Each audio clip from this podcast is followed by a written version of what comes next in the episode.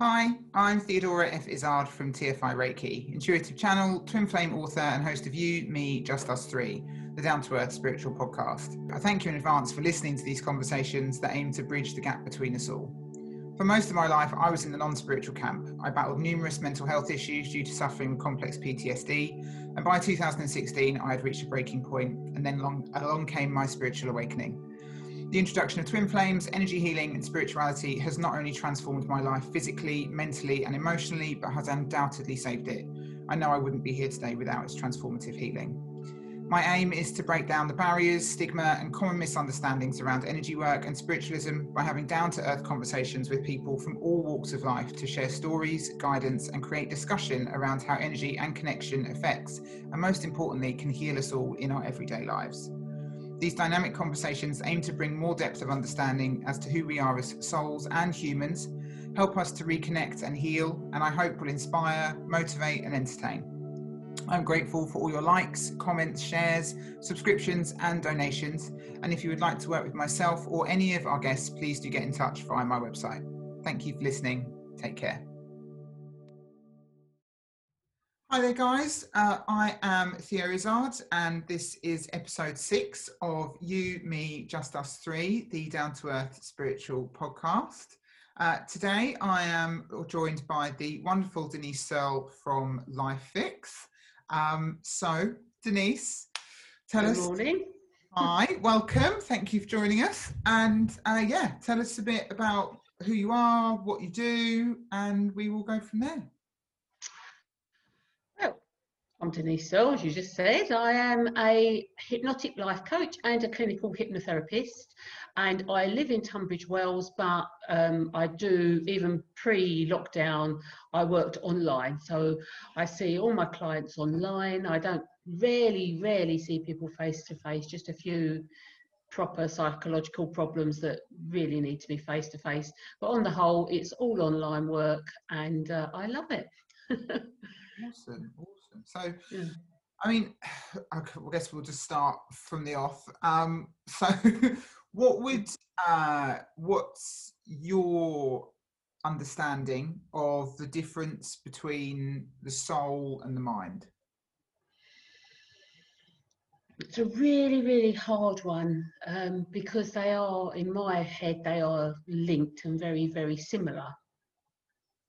If I were trying to define it, I'd put the soul in the unconscious mind category, where you've got very, or, or subconscious, where you've got very little influence over its actions, the, the way it makes you behave, whereas the mind may be your conscious um, mind, where you can make decisions, um, you know, logical decisions, whereas the unconscious it, it, or the, the, the soul might be driven by the unconscious. So you do things because it feels like you should do them, Mhm. but not for any logical reason. That's where I'd pitch it. Cool. Yeah, yeah, yeah. I get that. I mean, I would, for me, I would say your mind in general, whether it's your subconscious or your conscious mind, is is there to alert you and to to try and keep you safe. Um, so it's working for you, even though sometimes I think it can probably feel like that's not the case. Um, and sometimes I think your subconscious mind is working so hard um, because it can get stuck in in moments where perhaps we were threatened previously um, and so therefore but now it doesn't realize that actually now that's that threat isn't there anymore. And so now it's safe. And now we can kind of go forward. I think our soul um, and I think our mind is something that stays with us for this, for our embodiment in this lifetime. Um, I believe that our soul is transient and um, is is our kind of driving life force, um, and does it and is the same in its essence throughout whether it's this lifetime or a different lifetime. So i believe that the soul isn't isn't connected to your this body. Um whereas the mind is. Um okay. Because I, I would say the mind is created by the brain Interesting. To me, they're all they're all the brain, and Yeah. the bit you were talking about about where it alerts you and keeps you safe. That's just a very very small part of your brain mm. that does works does that behaviour, and it's your primitive part. It's part of the limbic system. Usually, the amygdala or goes into some of the other parts of your brain, but it's in that primitive part of your brain, and that's the part that forms during you know in in utero before you're actually born. And then it doesn't and it it- it's it's very very primitive and it acts on instinct. So that's why when you say alert you to something that's why that's why you kind of get shivers up the back of your neck when someone's behind you if you can't see them because it's an instinct happening um, and it can be seen on um, fMRI scans, they can see the, the you know the parts of the brain lighting up, and when someone is alerted to something that may feel dangerous to them, even though it's not, or it may not be in real life, it's because it's as you say, the memory of of that feeling of danger is stored in that primitive part. So it is a, a brain function rather than some ethereal soul.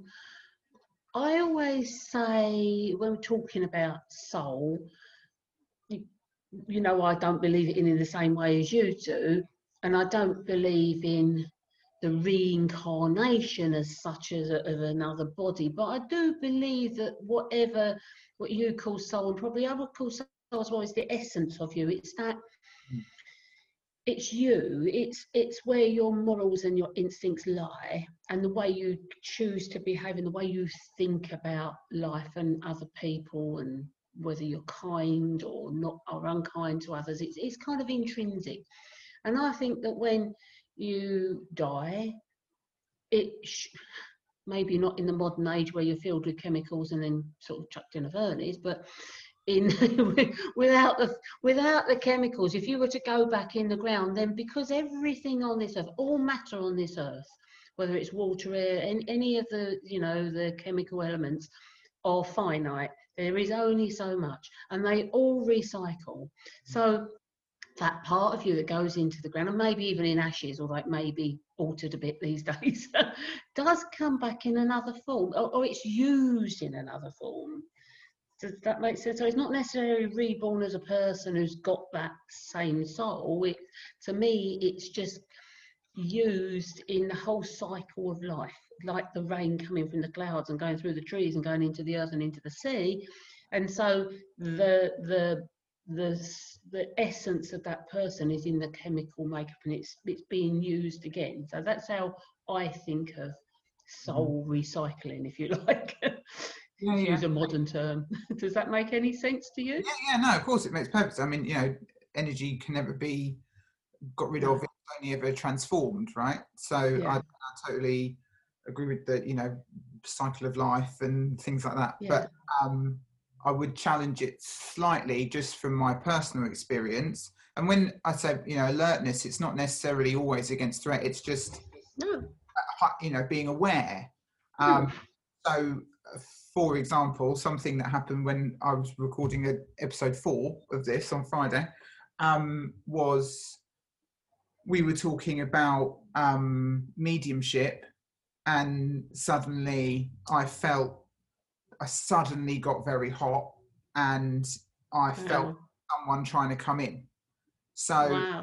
no medical reason for me to suddenly have a hot flush. You know, there's nothing like that. But I was like, oh, okay, someone's trying to blend with me. So Mhm. that doesn't necessarily fit with.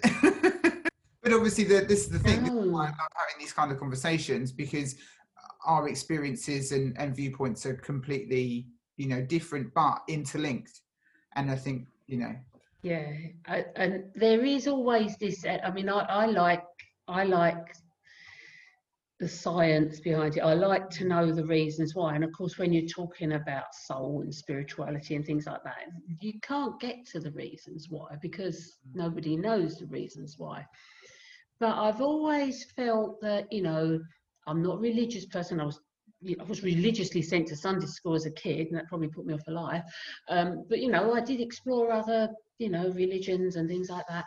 And to me, in the end, they were all stories, but the stories were, if used properly, were were helping people or children to learn morals and a moral code and how to be kind, that kind of thing. So, for me, that kind of that use of religion, if you want to give it a name, is fine. But I've always felt that there's not a God, there's not a Jesus, there's not a an Allah or whatever. Sorry if that you know offends people. This is my personal thought. But I've always felt there's something bigger in the universe, and that we we feed into it, and we kind of almost get out what we put into it. So if we're going to be like it's karma, I suppose. If you're going to be a, a not a very nice person and be um, do bad things to others for whatever reason, you may find that that comes back to you. But you know, if you live your life in a way where you realise that there's something much bigger than us that we just can't explain, and it's, it's uh, say I don't give it a name and worship any of it. I just uh, believe that it's nature and it's part of the, it's part of this energy you were talking about, and um, and if you if you realize if, you realize that there's something much much bigger and you're just a small part of it but you whatever you put in you will get back out of it. And if you look, I'm not going to say surrender yourself to the universe because that's far too woo for me but if you acknowledge that there is this bigger thing then that actually you can tap into that in a way I suppose, a law of attraction way. People tap into a law of an attraction and expect things to happen because they're manifesting manically every day.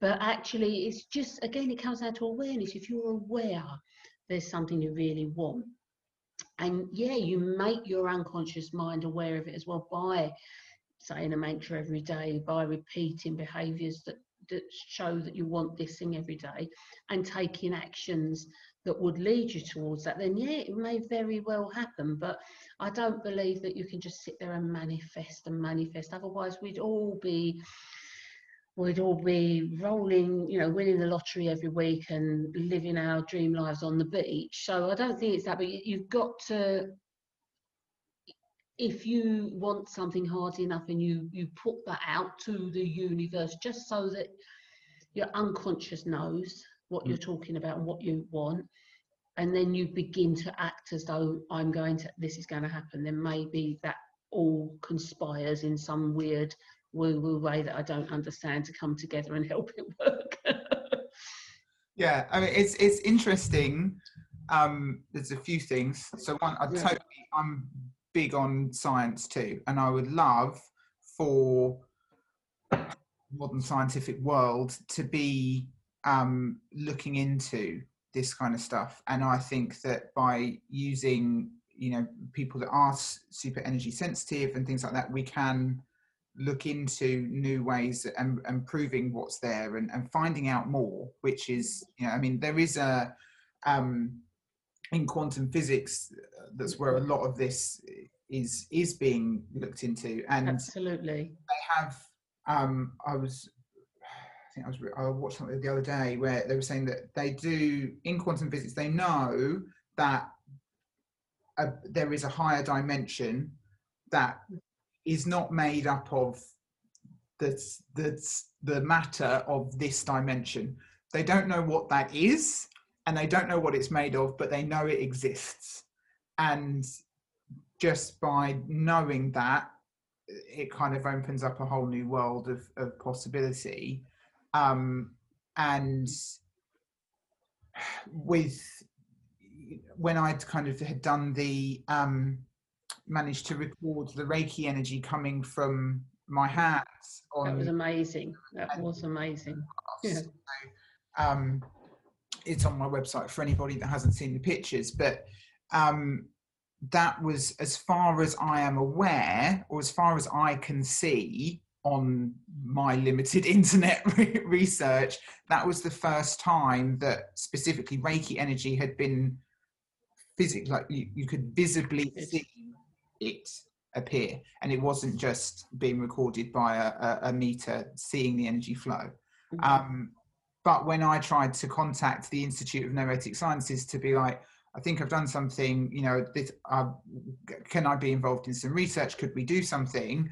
I was told I need at least, you know, a starting figure of $30,000 to be Yeah. able to, to fund any research. So it's not really surprising that there isn't as much information and scientific knowledge to back up or research being done into what's all you know previously been seen as as woo woo stuff whereas actually i think it could be a gateway into unlocking a lot of the secrets of the universe um but the funding isn't there Hopefully. Yeah, absolutely. I mean, there's bound to be someone doing a PhD or something in it that you could help with if you could find them. I don't know where you'd look. Maybe it would be someone doing a PhD in quantum physics, or maybe someone doing a PhD in, I don't know, in spirituality, something like that. But That's I don't know. like, how do you i mean maybe they'll find me through this but do you know i mean it's Yeah, where do you start how do you yeah, find that yeah. It's- I have no idea. you could put out on your Facebook page if you've got lots of followers asking, do you know anyone doing a research into this? Why these alternative um, or you know complementary therapies work? Okay, so you might recognise this little lady, and you might think, well, what on earth has she got to do with spirituality and energy and everything? When I'm describing energy to a group of people, a room full of people, I use Peppa Pig because she's got these wonderful little electrodes in her hand. So you see, I'm touching it, and absolutely nothing happens. Mhm. Um, but I explain to them that energy flows through all of us, yeah, whether we like it or not. When we're talking about, um, you know, the energy of quantum physics and, and the law of attraction and all of this, it, they know that our, diff- our energy vibrates at different rates. And if we can match rates, that's when we attract like to like. So if I can match the energy of, um, I'm not going to say a lottery win, that would be, you know, the, the property in Spain I'd like to buy or something, and I could be on that frequency, just like tuning in a radio, it would be more likely for me to get to that goal. So when I'm trying to explain en- energy in a room full of people, especially with children, but also adults as well, I get them all to hold hands. And then one of our, I'll start with my hand on this little electrode here. And you can do this with hundreds of people. When, by the time you've made the circle and it comes back, when you join her up again, she starts singing to us. And that's just, oh, it's annoying. I have to stop. It sticks in your head for, for hours, if not days. But that actually demonstrates because you've got a room of people all holding hands, and yet it makes the connection. Energy is flowing through every single one of us to make that connection, to make Peppa sing.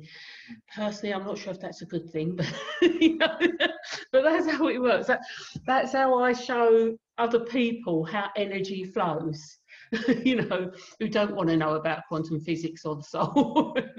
yeah exactly. And i think you know what was it what you were saying is you know you um aren't don't consider yourself spiritual or, or religious or, or anything but but you believe in the, this higher power. And i think well actually it doesn't matter what you want to label it whether you're coming at it from a religious organized religion way of life or a spiritual what viewpoint or a, or a non-spiritual viewpoint or whatever you know there are lots of people that I mean I know lots of people think there are, there's absolutely nothing and it's all wrong whatever but you know essentially I think a lot of people are talking about the same thing.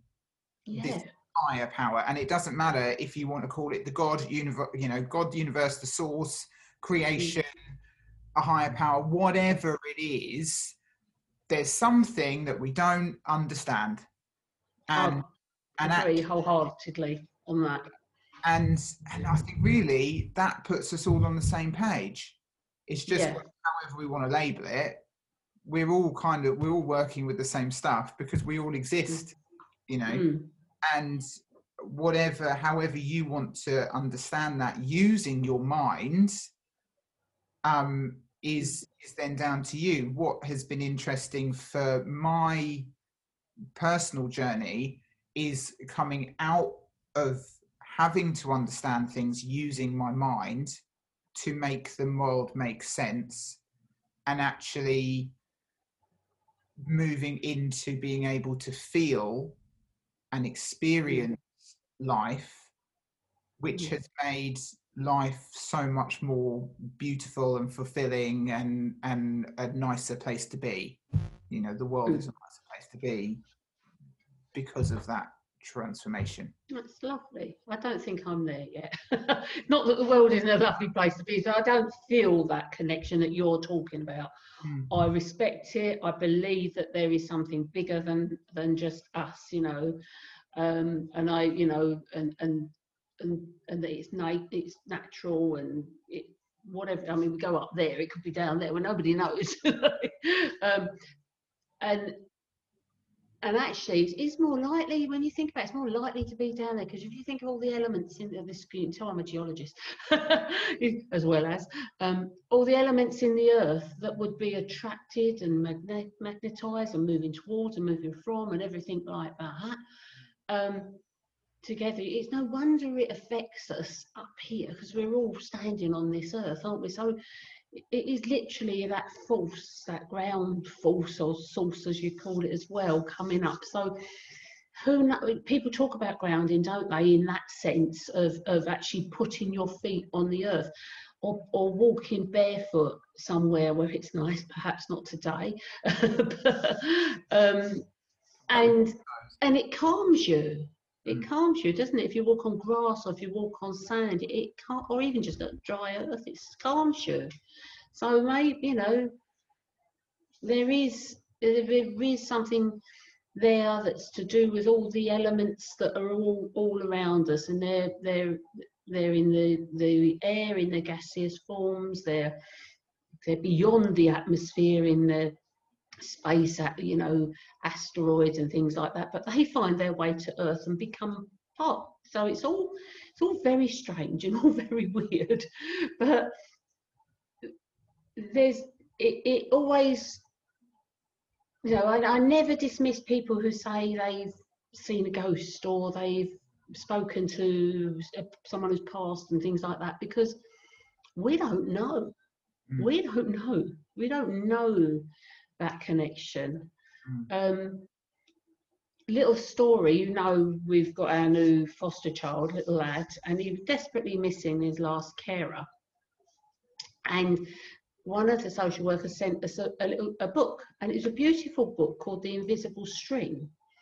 And it talks about when you, we've all got when we're with someone missing we've all got these invisible strings that connect us so that even if we're not next to them and we can't be with them just thinking of them they will know that you think of them so it's almost telepathic and they you will feel their love come back as well and when I read this story to him, and I've reminded him of it several times, it brings him such peace and calm. And he can feel the love and he can feel these invisible strings as well. So it's, it's really nice. And it's actually, we're talking about the same thing, aren't we? We're talking about that te- almost telepathic connection. You know, um, I would know if there was something wrong with my daughter Mm. before she called up to say there was something wrong with her. You know, and parents have that with their children, don't they? They've got this telepathic connection that's got no me, prac- you know, there's no sensible reason for it. You know, there's no logical reason, and yet you know that it, you know, there's something there, and you know if there's something wrong. You know if there's something happy. Just by feeling it, even though they may be hundreds of miles away. So Yeah. definitely something out there. Yeah, I mean, what always comes to mind is um, Anne Hathaway in Interstellar when she says, I mean, Mm. right, and she says, um, love is the only thing that we feel and we know transcends time and space. So maybe it's No. time to start to trust it. And Yeah. you know that I was kind of it always um, kind of epitomizes that you know is that we Hmm. know when something's off, or and and and I think that is love that connects us all, really. Hmm. You know, and you know, in my experience of um, mediumship, it is always messages of love that come back. You know, it's never. Oh Yeah. yeah, I thought you were an idiot in in life, and I still think you're an idiot now. Do you know what I mean? Like, it's, it's just not the case. oh, you must let me know if that ever happens because that would make me laugh. Yeah. but it is always a case of you know people trying to say sorry for things that they realised how they've behaved or how they're treated, and, and actually just wanting to help and, and love and guide Mm. people out, you know, as best they can. So um, I think love is uh, is I- mean I'm of the belief that love is what the universe is made of, and whether not in the, the necessarily the, the way that we always think of love in the romantic sense or, or you know in a kind of person to person sense but in it, its expansive form um Yes. that is indescribable.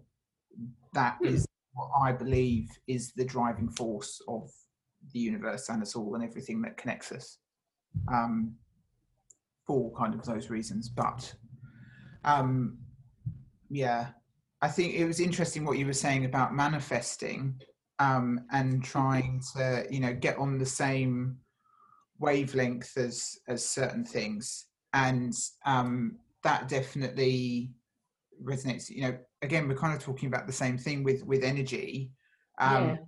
and It, it is. It is just a frequency of energy, the same as when you tune in your radio, you get to the right frequency. And if you don't, you've just got all that crackle, crackle, crackle. In order to get what you want, you've got to match the frequency to the one that they're projecting or I don't know, transmitting. That's the word, isn't it? So, no, exactly and if you and if you don't match it, you don't get it.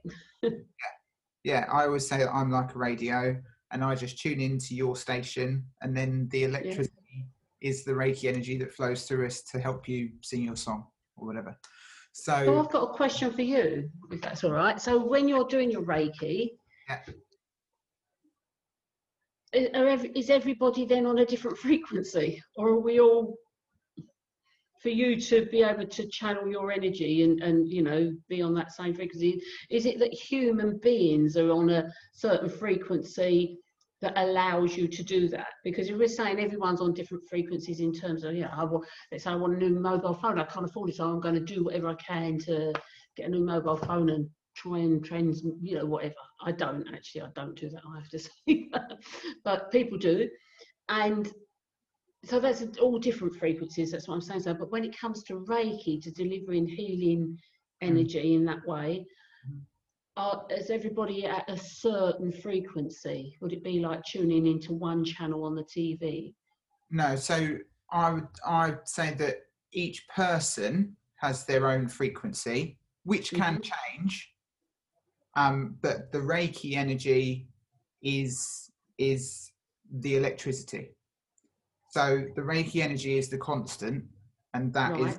that's how you can attune as people as a we attune to the reiki energy so then we're at that kind of if you think Mm. of that as a vertical line Mm. and then each person has their own frequency that can change and i'm able to tune into that at the same time as being a channel for the en- the reiki energy that's working through me Got you. Got you. And, but are they all within a certain bandwidth, if you like? Do do do, or, or are some almost impossible for you to connect, or some uh, uh, connect? You only have to walk through the door and you're connected. you know? yeah i mean i mean i don't i don't need to be physically next to someone i can connect with someone you know via skype or, or actually i can do it just via thought sometimes actually with certain people that i'm very connected to Mm. it's just it just starts if they are stressed i will start releasing for them Mm. um so it's it's not actually always a conscious thing um you've seen me when we've when we were at our bni meeting sometimes i might just start yawning for someone and uh, because Mhm. someone in the room or someone next to me i'm picking up off other people um Mm. so but i mean you know everybody has most people have walls up um, because that's how you know most people go through life. Um, but even those people that have the biggest walls, you can still read that in their energy. Right. So it doesn't So really it's not a barrier. No, because mm. whatever you have is what you're giving off. Yeah. that's what I think is interesting about what you were saying about manifesting is, you know, we can want something to happen. You know, I might be like, oh yeah, I, you know, want to be with the love of my life. Great. You know, and I can't wait to manifest that. But I can sit and manifest it for my entire life. But if my subconscious is saying, no, you don't want love, you don't deserve love, blah, blah, blah, blah, you're never going to have that, then I'm never going to manifest it. And I think that's a really important thing for people to mm. understand you know manifesting isn't just wishing like No. that you have to be your energy field has to be in complete alignment with what you're sending out to the mm. universe otherwise it can't tune in correctly Mm. that's, That's really interesting because actually, that obviously a lot of the work we do is like the hypnotherapeutic part. I do, um, whether it's just plain clinical hypnotherapy or incorporated into the coaching, um, both of which you've experienced and worked with me with. Um, thank you for that. um, but what I have to do is I have to tune in almost to your unconscious mind where those blocks are, you know, you, those walls are. Now, some of those walls are so unconscious you have got no idea that they're there at all. So, it, however much you want to change them, you can't because the I think it's uh, they've, put some figures out. They're not accurate. We, everyone knows they're not accurate. I'm talking about research papers. Um, the, your conscious mind, I think it is, processes information at something like 40,000 bits per minute or second or something. But your unconscious is doing it at 400,000 bits per second or minute or whatever it, it, the, the figure is. And your unconscious, as I said earlier, is where all your your your default excuse me i picked a bit of skin on my face. Um is where all your um default bits of you are.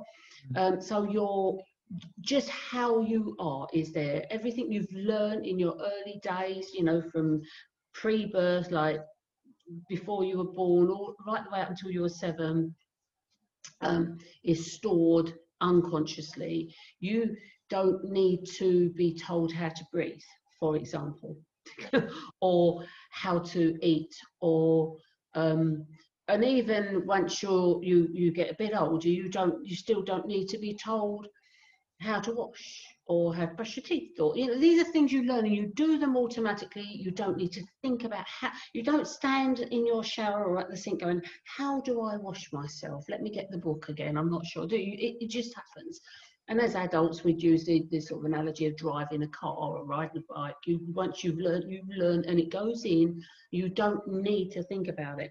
But when you are, let's say, someone comes to me for coaching, and they've got this goal, and they just, it's almost like they want to work towards it. They get so far and they bash into a brick wall. It's because this goal is not congruent with the unconscious part of their mind that is their default fault system. So, as a hypnotherapist or a hypnotic coach, um, depending, just to explain the differences, if I'm a hypnotherapist, I'm someone comes to me with a problem, and they want me to help them fix that problem. If someone comes to me as a hypnotic for hypnotic coaching, they could come with exactly the same issue, but instead of coming with a problem that wants to be fixed, they come with a goal in mind of what they want to achieve.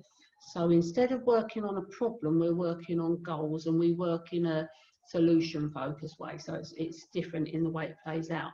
But that initial part is always the same because if they're coming up against this barrier, it's because there's always something unconscious there. And it's that unconscious part that needs to be um, not resolved, that's the wrong word. What we do what I do is is help to reframe it so that that, that part that has been running what whatever that behaviour and that creates that block is, um, is now aware of ha- actually how it's impacting on you as an adult and that it's not beneficial. So we'll help to change that habit. Sounds really weird because you do it all in in hypnosis and you help that that part of you to agree to new habits, yeah, and get you to come up with the habits. I don't do that work, that's you, but you do it in hypnosis. And it's the same thing. You cannot, if that block is there and not dealt with, you are never, ever, ever going to achieve what you want over here because this will stop you because this is what as you said right at the beginning it's the one that keeps you safe it's the one that keeps you alive it's the one that is on the lookout for you all the time and if it's this if this part thinks that this part is going to do something that's going to risk that bearing in mind this part was laid down before the age of seven yeah. so you, so it, mostly so mm-hmm. it's acting in a, on a child's understanding of the world you're never going to achieve this as an adult. So that's the difference and that's where I do my work. And I wouldn't call it working with a soul I call it working with the, the, the mind the brain and the different parts of the brain and it's making the unconscious aware making the I think it was Carl Jung the psychologist who said until we make the unconscious conscious we will accept whatever we're given and call it fate Mm. But actually, you can make that conscious and you can ch- make big changes in your life just by being aware and becoming aware of the blocks. Mm. Yeah. Other people might call it soul, spirit, all sorts of stuff. I, I don't. well, no, I mean, you know, I would mm. say that your your soul is the, I believe, again, that your soul kind of drops into the body from the first heartbeat and um, it is from. I that- disagree. I'd say before, you know, literally before, you're a combination of, of you know, the man and the female getting together, and that that union in the second before the heart is even. But that is mm. where it starts. But it starts with the, the the man and the woman. You know, it starts there with their biology. Mm. So, because there was a really good, I think I mentioned it to you before, there was a really good study done somewhere on, I don't know if it was rats, let's say rats, for instance, and they took rats that lived in a really hot climate, yeah, and moved them into a cold climate. And each generation that was born after, I think it was for three or maybe four generations down, the rats that were born, the babies, behaved as though they were in a hot climate, like a tropical climate, mm. even though they were in a cold climate. So this this genetic behavior, there's me, my hands going. so that genetic behavior, that genetic understanding and belief goes through the generations, you know and it's a generational thing. So sometimes you have to, when people do past life work, which I don't because I don't think I've got the conviction of the belief of that enough, but when they do past life regressions, they're working on, um, tends not to come through as generational, but you can do work and, and get you to go back down your family tree almost mm. to find where certain things came from. Mm that really interesting. you said, I think that generational patterning and and past life regression are two very different things, and mm-hmm. because I completely agree that um, things are passed down in our DNA, and those patterns can. But also, I think, and those generational um, things are. It, it's I don't know whether they are in that instance stored in the subconscious mind or stored in our cellular memory and that is something that i think definitely needs looking into. Um, you know where where are those cells stored? I would um, just thinking in the moment, I would say that probably those generational patterns are stored within our entire bodies in the cellular makeup of that. And as we are and they are we are it is possible to change those and to clear those and to and to and to stop those patterns from happening again. Um but the past life work um is a different uh goes again to to the information that your soul stores so i'm i've i'm of the understanding that your soul there are too many spiritual lessons for a soul to learn in one lifetime which is why we need to have multiple lifetimes to be able to to come to complete basically. Think of it kind of like a computer game right? You've got to go through the levels to get it.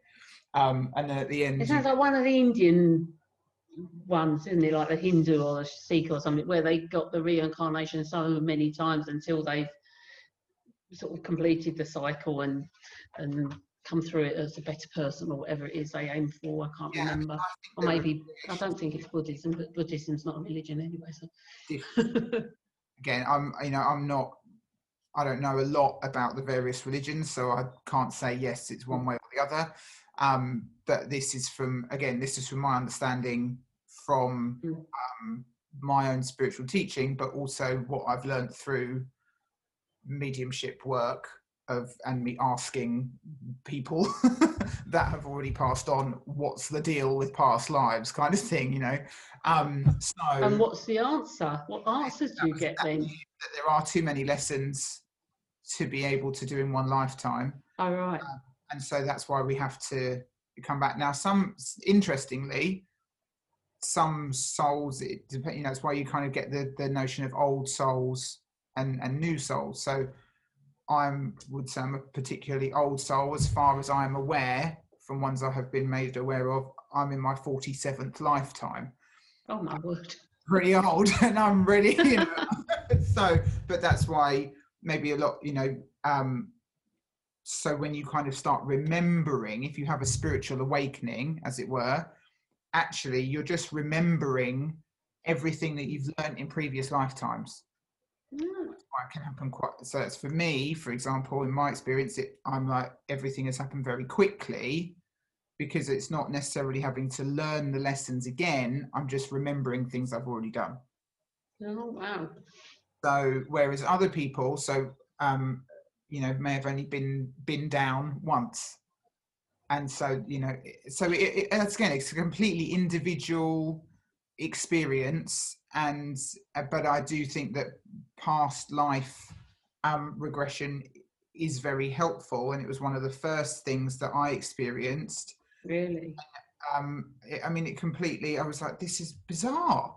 You know i was like how? But but the patterns and the things that i had um picked up in each of those lifetimes were prevalent in my life now, in this lifetime. And wow. by clearing those patterns and by dealing with that, those layers then started to shift away. So I do think, you know, it's an interesting and and yet, you know, so then you've got the argument of okay, well, were those past life memories held in my soul or in my subconscious mind? because actually by in the way to access the past life memories right is mm. that in the session that i had was we opened up each chakra and and just depended on which came up i was in a meditative state you know someone talked me down and into it just like you would in hypnotherapy so you know, a lot of the time, I think it's actually its intention. You're going to find whatever you go looking for. If you're looking for past life stuff, Very likely. past life stuff. If you're looking for yeah. some, what it, do you know what I mean? So it, mm. it, there's this whole conversation where actually there's a lot of similarities. It's just depending on, you know, if you want to put, a, oh, that's a spiritual thing, and think of mm. it as not a serious way of dealing with stuff that's holding you back.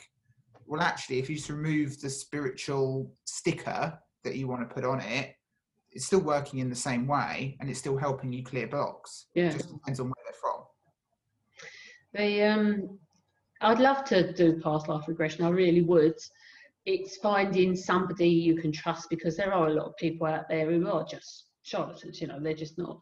You know, and for my my work, I've you know done the proper diploma courses. You do continued, you know, training, CPD, etc., etc. And some people just aren't. you know, they just leave it at that. Um, and I do have one very good friend who, who specialises in doing it, but she lives in Leicester. So, and I, I don't know that it's the sort of thing that would be good to do remotely. Might be. I'd have to speak to her. Maybe it's just as good to do remotely as it is to do face to face. Um, I suppose unless someone has an upsetting incident, but then they can deal with it on their own. The only thing that concern it doesn't concern me. The only thing that I realise is that even when I'm talking to someone in hypnotherapy, and I'm going into regression, but just in this life, mm. their memories are often false. They're mm. not always true memories. Mm. So if you're going into past lives, mm. you'd imagine that exactly the same as apply. So you mm. wonder how do you differentiate between, you know, true memories and false memories and it's very hard. You know, in hypnotherapy, we always have to put a caveat in that these, whatever comes up, may not be true. Yeah, don't don't don't you know say for certain that it is because it's not. There's an awful lot of problems. I think it was the 70s, I think, or early 80s, where a lot of people were being taken to court accusing people, you know, parents of all sorts of abuse and things, and there were 90% were false memories. Mm um, I don't know how. I say 90%, that's what, what kind of came out. Maybe they weren't, who knows? But every, not everything that comes up in a memory in hypnosis is um, false. Mm. And hypnosis, you're talking about meditation. Hypnosis and meditation are essentially the same thing. You, your brain works on these brain waves, those frequencies again, exactly the same thing again and there are there's loads they're all different like you've got all the di- all the different radio stations now they've all got a different frequency there's loads and loads and loads but there are four main ones and it's beta which is like us we're talking consciously we're alert we could make plans all sorts of stuff that's beta the next one's alpha and i always say alpha's a bit like well you're just a little bit daydreaming so you might be looking out of the window but if someone comes in the room you're aware of them and you snap out of that and talk to them um, some hypnosis is done in alpha. Most of it is done in theta, which is the next one down. You know about theta. So theta is where you could be staring out of that window or reading a book and you'd be so engrossed someone could ballet dance in front of you and you wouldn't even see them you know because you're concentrating on that bit so much. And then um, uh, delta is just sleep. So they're the four main ones. Um, meditation, the sort of meditation most people would take themselves into, and self meditation is done in alpha. It's that half awake, half asleep, daydream me, you know, not quite asleep, just not quite awake, you drift, yeah, and that's that's um, most meditation. And as you get deeper down to the bottom of alpha and the top of theta, so you might be getting someone who can meditate for an hour. But then as you get down into theta, if you got right to the bottom of theta, almost as it were, there they'd be your Buddhist monks who can meditate for a month at a time, you know, that kind of thing. That's it's just the level of brainwave frequency activity that you can bring yourself to. So meditation and hypnosis are essentially the same thing. And again, it's all this energy, it's all these frequencies working. So it's how you're learning to calm your mind and you can do it yourself but you most people are unlikely to reach a theta state a deep theta state where you really open your subconscious mind to change positive change if that's what you wish um, in in just doing it themselves. They need the guidance either of a proper meditation guide. Again you're rarely going to get down that low even with a, a good guide and you do it for an hour. You need to go down into theta and that is where we do hypnosis as well so it's it's you know they're the same thing they're not different in any way yeah it's so interesting i recently bought a fitbit um, to record because I didn't want to have my phone on me all the time to record my Mm. steps.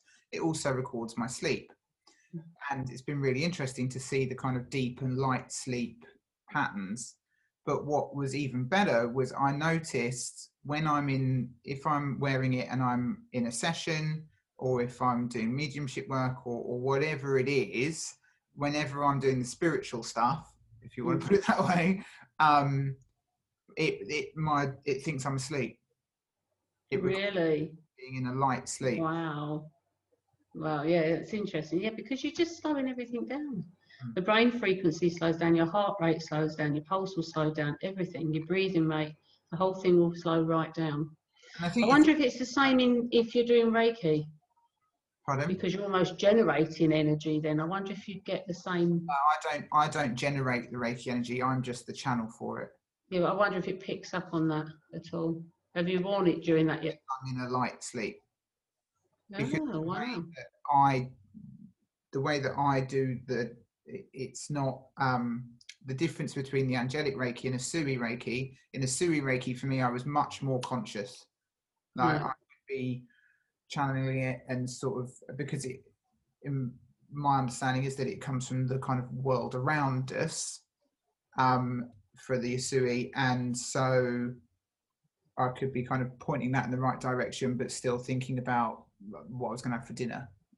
Um, with the, with the angelic Reiki, because it is a higher frequency energy, I have to be in a much more uh, concentrated mindset, um, and sometimes to the point where go into I will it will be like I've nodded off but I haven't because it's just body depending on the person in the session and whatever whatever their needs are. But it's a very different type of session. Yeah. it's a very different type of energy. Um but it all work it's interesting because it all still works with the mind. Like I still use my mind consciously to open up to the energy to you know re- to receive and and um any messages that are coming through and to be able to understand what i'm reading from that person's energy. So there is that conversion point from the energy itself that we don't understand into form so that we can comprehend it. And I think a lot of the work that um, I have done is, is, for example, with um, light language, which you can't understand, there, uh, but it does affect the subconscious mind. And I have done a lot of subconscious clearing using that. Is that kind of balance of not needing to understand how it works, but just knowing that it does and seeing the difference and I guess sometimes that might be uh, something for people that have, maybe haven't done hypnosis before or anything like that. Of like people wanting to ask why or how how does this work? And I think a lot of that you were saying about not needing to surrender to begin with, but actually I think there is an element of that. Like you do need to just surrender that. Okay, this is good. You know, if it's going to work, it's going to work. Cool. You know. Certainly for hypnosis, because if you don't think it's going to work, it's not going to work because we're only working with your mind. So if you believe it's not going to work, don't come and say, I won't actually see you. you know, I won't say, I won't waste your time and mine because I, I will only work with people and I'm, I'm quite picky really, you know, and Mm. I will say to people, I, I kind of select who is going to work with me. Mm. Um, and if they're just trying it, or someone said they'll give it a try, or someone's paid for it but they don't really want to be there, I'll just say no Yeah. because it's pointless. So Mm. you've got to want it to work because Mm. that is part one of opening your mind to the possibility even that it is going to work for you. If you're completely closed down, Mm. it's not. Now it, it's kind of different in coaching because then we go down a different route in coaching, and um, we use hypnosis in a non-therapeutic way Mm. to achieve things. So that person, you, you agree entirely. Yeah, you know, I can see you're sent in, you don't want to be, but you know, what would you rather be doing? We talk about that kind of thing. You kind of bypass, if you like, to because quite often people are sent for coaching from their companies, the companies they work for. Um, and so if your boss has said, "Oh, I think you need some coaching," oh, I don't want to be here. What, what a waste of time. Well, you know, I need you to be at least for a little while so that I can sign a piece of paper and say you, you've been. Otherwise, you're not fulfilling your part of the contract. So, mm. what can we talk about while you're here? What do you like? Um, what would you rather be doing? What's the problem with that? And then you start talking to them. And because you're talking about what they believe in, then you can do hypnosis based on what they believe in. But if you were to do exactly the same thing, but they thought it was coming from an angle that they didn't agree with, mm. not going to work. Not in a million years. Absolutely yeah. not going to work at all. that was really interesting. It's really interesting. I was, I get asked like, you know, don't you get people that don't you know, or I, have treated a lot of skeptics that haven't tried Reiki before, they've not ever been interested in it. Mm. And you know it's all because i mean i'm like no one's going to come if you if you 100% don't believe in it you're not going to be you're not even going to be asking about a session mm. so you know it doesn't really matter so i you know you don't really get necessarily heavy opposition mm. because i don't think people if they just think it's a load of shit then they're just not going to cater to it you know whereas mm. um the people that have come and sort of had an open mind, and a lot of people have said to me, I wouldn't normally try it, but because it's you, I'll give it a yeah. go. And yeah. I think that is, you know, because I'm not super wooey or whatever. Mm. And, and I think also because people can see the transformation that's happened within myself and my life, I think hopefully it helps people to kind of go, well, maybe there's something in this. Yeah you know and and i kind of you know i'm like whatever you want to come and see me for whether it's you know physical pain or, or something mental or stress or whatever it is at the end of the day even if you don't believe in it i you know not i've never had anyone that hasn't come out at least feeling more relaxed. Yeah. And and if if nothing else just to come out feeling more chilled out you're still going to benefit from it you know? No matter if you believe in any of the other stuff that you know could be going on or might not be going on you know? And a lot of people do just come and just get the stress relief and that's great. Perfect you know? But it's i think just trying to open things up to people yeah. and alternative ways of doing things and alternative ways of looking at things and you know but being able to spot the patterns of mm. actually it is all kind of the same stuff. It's just, yeah. however, you know, and and you know, someone that w- wants to work with me might not want to work with you, and vice versa, because they might not mm. resonate. You know, if someone isn't into super spiritual stuff, but they know they've got these subconscious blocks, they'll more likely to come and work with you. Mm. Perfect. You know, I'm not saying that my way of doing things is 100% right for everybody. It's not. You know, no. and you have to find the mm. right person for you. And but at the end of the day, if people are getting happier and, uh, and are able to, you know, and are taking these steps to be able to mm. freer and happier and more fulfilled and have more love in their lives, great. Go yeah.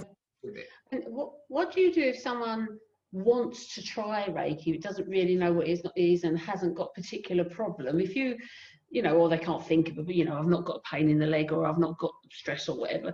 Do mm. you, when you're sort of doing your magic, as it were, do you pick up on those problems or do they need to tell you for you to focus on it? How does it work?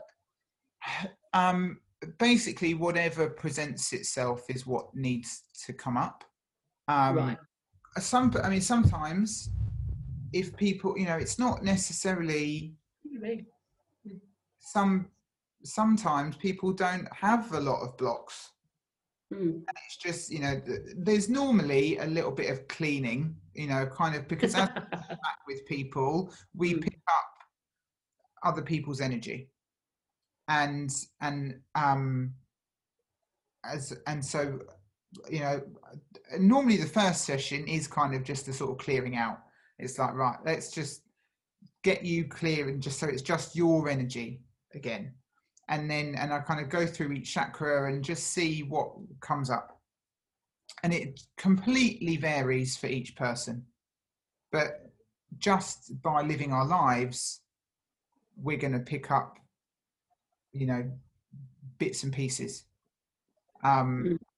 And so, I mean, yeah, it it just depends on what that person. But also, I don't. I quite often don't necessarily want to know if someone has a specific problem because because of the way I work, where during the session I will see things, hear things, feel things in my own body.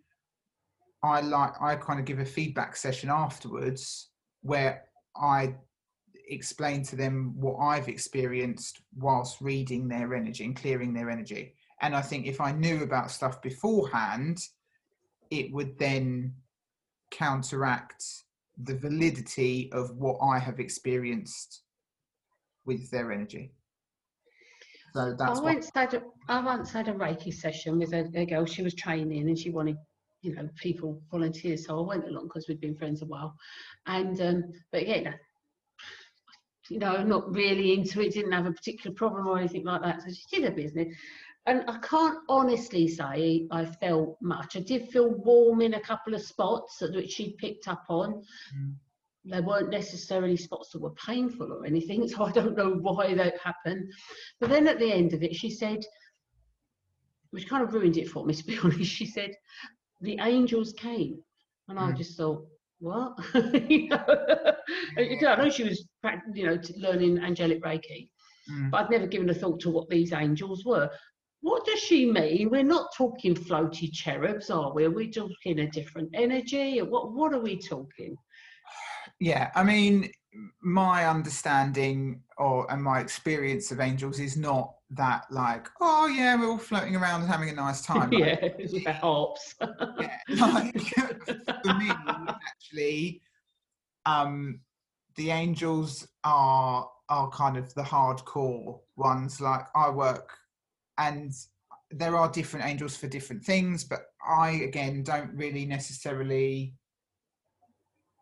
work in a way where I call it this person needs this, so I need this specific angel or whatever. I just uh, I would say whatever angel is required basically for this person. Like they know what you need. Like I don't need to know because then it's my interpretation that's getting in the way Gotcha. When I've if I've see again, it's about that how we are shown things so that we can understand them. Mm. When I see an angel in my mind, if they turn up, like you know, Mm. like you said, um, I work closely with Archangel Michael, who tends to turn up with a bloody great sword and a shield. Like I see them as warriors. You know, they're not. It's not, and there is, you know, there is, but they are fueled by love. So they come from this super high vibrational space, but they come to clear and heal and just get rid of all, all the all the darkness. But it's um and things that are holding you back. So is it really just another frequency, a higher frequency of energy But you they've That's been given a name? everything is everything is an energy form at a different frequency and it Yeah. just depends on what you're tuning into and because of our because it's Oh, excuse me, Audie, it's not you. I was up late.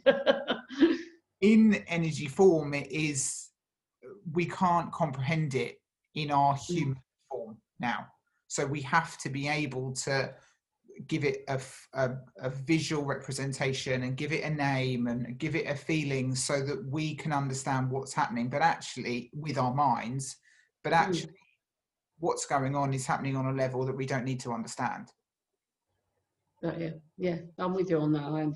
I, I understand that because there's so much of what I do, not so much the hypnosis, I understand that from the scientific point of view and everything, but I do do energy work um, in, in different ways to alleviate pain and um, and all sorts of things, pho- phobias, you know, and it's very quick work as well. Whereas hypnotherapy, you can get rid of something quite quickly, but I always believe it needs more therapy because you need to. You, if you if you've got a problem you've had for a while, yeah, you can remove it, but you've not worked on the reasons why it was there in the first place. So you, you remove those emotions, those feelings, and the behaviour, but you all those original things are still sat there. So they that's what needs work. So I don't do one-off therapy with people. I always do a minimum of four.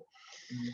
Um, but when it comes to things like phobias and stuff like that, you, you can remove them quite quickly. Again, I still think it's great to have a, a, another session just to work on where they came from in the first place.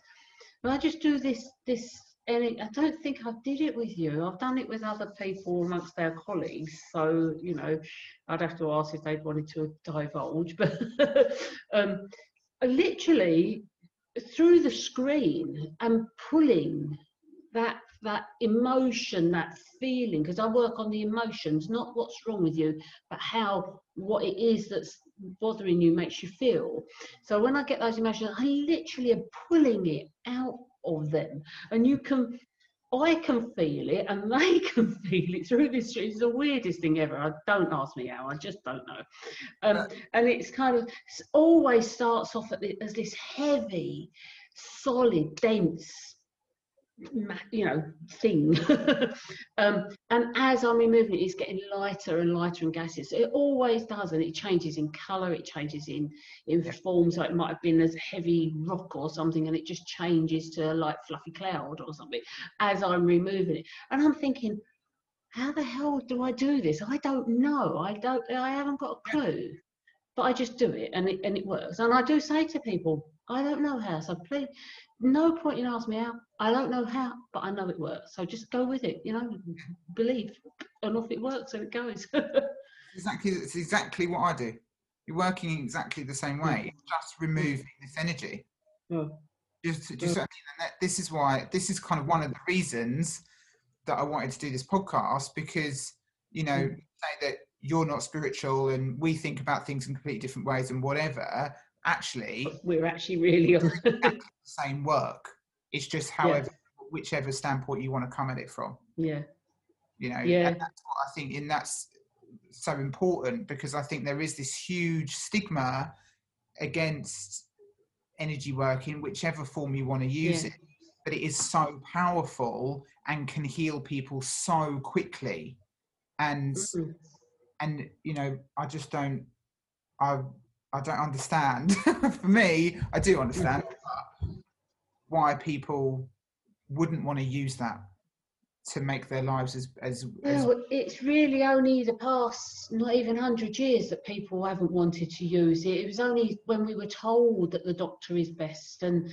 and yeah. and big corporate pharmaceutical industry built up that said we can make these pills that make you better you don't need to so the person the person who in your tech village who knew how to use natural ingredients and herbs to make medicine to mm-hmm. heal you and use energy. This is where all your stories of witch doctors and voodoo and, and mm-hmm. witches and everything is where they all come from is these people who are able to use the energy around us to heal others. Mm. And that's all witchcraft ever was. you know, people talk about dark witches and whatever. Now, I don't know about that, but the original thing has always been someone who's been able to heal other people um, simply by using nature around them. And I mean, uh, it goes back it, to you to yeah, and, and it's literally only since we well probably since the 70s in this country. Um, well, first of all, we were told, weren't we? Because nobody went to the doctor pre 1930s because it cost too much. Mm. You didn't go to the doctor. If you went to the doctor, it's because you were going to die if, if you didn't. And more than likely, he came out and saw you, which that doesn't happen either. so, um, and then somehow or another, everyone was brainwashed into believing that you had to go to the doctor, you had to go to the hospital. Fair enough, there were amazing medical breakthroughs with things like the eradication of smallpox, treating polio, all those things like that, which must have seemed like miracles when you only had a bit of ragwort or something boiling in the kettle. You know, that must have seemed miraculous. So there's no doubt that modern medicine has got a place and as, as uh, um, for real emergencies and you know some conditions that keep kind of keep evolving that we can't kind of manage with natural um, ingredients, probably because they come from an natural place in the first place. Who knows? Mm. Um, that's just my own thoughts. But nobody relied on a doctor, and it was only when that brainwashing happened, and then we were told that you believed that doctor. You know, when I was grown up in the, you know, I was born in 1960, and you, the doctor, if the, you, he was a man, always a man, who was respected, and he was, his word was absolutely gospel. You you would never have challenged him and said, "I want a second opinion," ever, ever. Um, and and so it then seemed to almost like a government dictate that said then everybody has to have a doctor, and that's when they barred the complementary. They didn't bar it, but they made it so that there's they put so many laws against it that you people couldn't just promote it and use it freely. So we, you and I, can't actually send out an ad, put an advert out saying we can heal or cure anything. We can't even suggest that, even though there might be somebody in front of their very eyes being healed or cured of something. We can't say that. Mm-hmm. And it's the same for everybody in the complementary and alternative medicine and, and therapy practices. Um, and it's because the laws have been put in place to protect industry, pharmaceutical industry. So let's not go down that route because we'll be here till next year. yeah. I mean, I 100%. I think the medical. I, am not saying that don't go to the doctor. You know, if you feel ill or whatever. But uh, yeah, I think there are different uses for different things, and I think that um, trying to treat symptoms rather than the cause is mm. um, is a is a is a big. Mm. Um, but yeah, I mean, by all means, you know, if I get run over, I don't want some Reiki. I want a surgeon to put my guts back in. You've got to exactly, yeah. It's being able to discern, and I think, but and using the both, using both mm. together mm. as complementary to each other. Again, yeah, speeds up healing. Like I'm not saying yeah go to the hospital or don't go to the mm. doctor if you don't feel well like get a medical opinion but as well as you know doing things that can help prevention is better than cure a lot of the time yeah being able to put yourself in a position where you are living a healthy lifestyle you are taking care of your body mind and soul all together looking at yourself as a as a whole and and treating any kind of issue mm. as that from all aspects um, and and going forward with that. But yeah, absolutely. I feel like we could probably talk all day. We could, we could, but I've got to do my presentation for BNI tomorrow, so we can't. but um, yeah, but thank you very much. Thank you for inviting me. Yeah, it's it's been um, hopefully eye opening for people, and and uh, mm. obviously if you want to work with myself or Denise um, or anyone else, then uh, please, obviously, the information will be listed uh, on my website and below on um, YouTube. So thank you again. Thank you, everybody, for listening. And thank you. Time, take care. Thank you for listening to you, me, just us three, the Down to Earth Spiritual Podcast. I hope you've enjoyed our time together.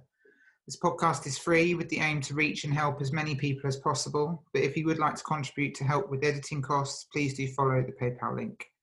To work with myself or any of our guests, our contact information can be found at www.theodorafizard.com.